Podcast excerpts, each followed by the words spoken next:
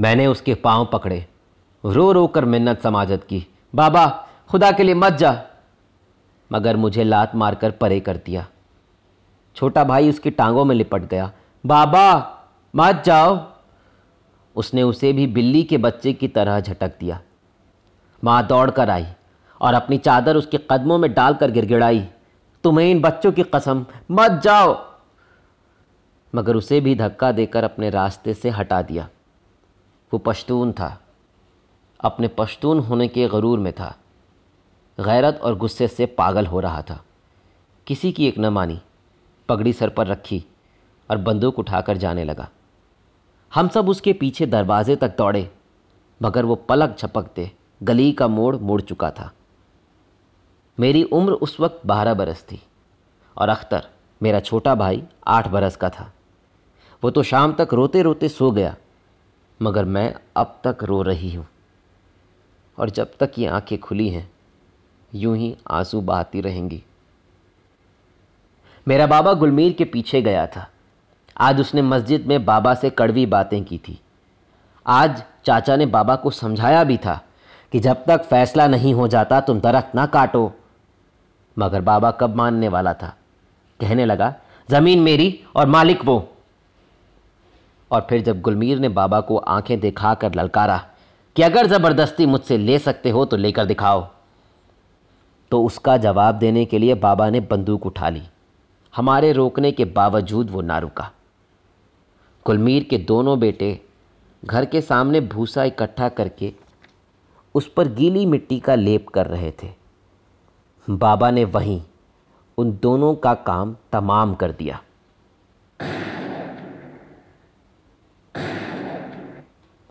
उस वक्त अख्तर घर में सोया हुआ था। वो अचानक चीख मार कर उठ बैठा। जैसे किसी अनदेखी ताकत ने उसे आने वाले ख़तरों से आगाह किया हो। माँ ने दौड़कर उसे अपने सीने से लगाया और थपक थपक कर फिर सुला दिया। मगर हम दोनों सुबह तक जागती रही। कभी कभी रात के अंधेरे में गली के कुत्ते भुंकते तो हमारे दिल खौफ से कांपते रहते।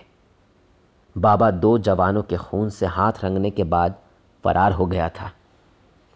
देखते देखते वक्त बदल गया। लोगों की ज़ुबानें लग गईं। गाँव के लोग जब गुलमीर के यहाँ दुआ के लिए जाते तो कहते, बड़ा जुल्म हुआ है। वही लोग हमारे यहाँ आते तो कहते, बहुत बुरा हुआ। बात एक ही थी, सिर्फ़ अल्फाज बदले हुए थे।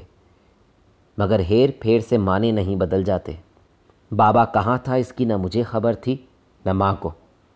मगर मुझे इतना यकीन था कि वो जहाँ कहीं भी होगा, अब तक उसका गुस्सा ठंडा हो चुका होगा और वो ज़रूर सोच रहा होगा कि मैंने क्या किया। उसका ज़मीर उसे मलामत कर रहा होगा। गैरत का ठाठे मारता समंदर अब शांत हो चुका होगा और उसका अहंकार, उसकी पश्तूनियत हो सकता है, अब तक वो भी भारी सोच में बदल गई हो। हमारा गाँव अजीज़ों का गाँव कहलाता है। बड़े बड़े मामले अजीज़ों की पंचायत में हल किए जाते हैं। एक बार फिर अजीज़ों ने सर जोड़ लिए। एक बड़ी पंचायत के लिए छोटे छोटे झुंड तैयारी करने लगे और आखिर एक माह की काना फूसियों और सर जोड़ने वालों की कोशिशों से उन छोटी पंचायतों ने बाबा का पता लगा लिया और फिर सुलह की राह निकालने में लग गए। जब से ये वाक्य हुआ था माँ का रवैया मेरे साथ बदला बदला सा था। उसके दिल में जो खौफ मौजूद था, इस वाक्य के बाद बढ़ता गया और मुझसे मोहब्बत भी। वो मुझ पर ज़्यादा ध्यान देने लगी, मेरा ज़्यादा ख्याल रखने लगी। अजब बेसर पैर जैसी बातें करती, कभी तकदीर की बात करती तो कभी हालात से समझौता करने का ज़िक्र करती। कुछ बेमेल और उलझी उलझी नसीहतें करती। कभी कभी ऐसी नज़रों से देखती जैसे मैं समंदर में डूब रही हूँ और वो किनारी खड़े, बेबसी से तमाशा देख रही हो। आज हमारे घर पर बहुत से रिश्तेदार जमा हुए। सबकी नज़रें बदली बदली सी थीं। सबकी आँखों में बेबसी और चेहरों पर मसलूमियत के साए थे। शायद आज होने वाली पंचायत का असर था, मगर मैं सोच रही थी आज तो पंचायत में फैसला होना है। अब दोनों ख़ानदानों में सुलह हो जाएगी। ये तो खुशी का मुकाम है। फिर सब लोग इतने खौफजदा क्यों हैं? लेकिन मैं नादान थी, इसलिए समझ न सकी। मुझे तो उस वक्त सबके चेहरों पर छाए हुए पीलेपन और मुर्दनी की वजह का पता चला, जब पंचायत ने अपने फैसले की शर्तों का ऐलान किया। और मेरा बाप, जिसके गुस्से की चिंगारियाँ अब तक ठंडी पड़ चुकी थी। और गैरत के समुंदर की लहरें भी अब किनारे की गर्म रेत में जज्ब हो चुकी थी।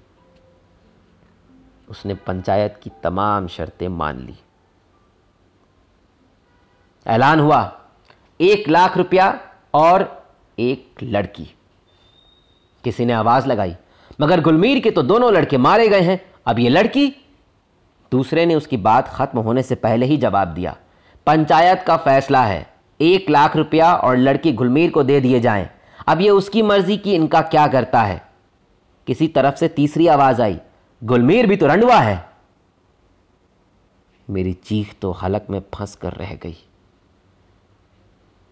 मगर माँ ने एक दिल चीर देने वाली चीख मारकर मुझे सीने से लगा लिया।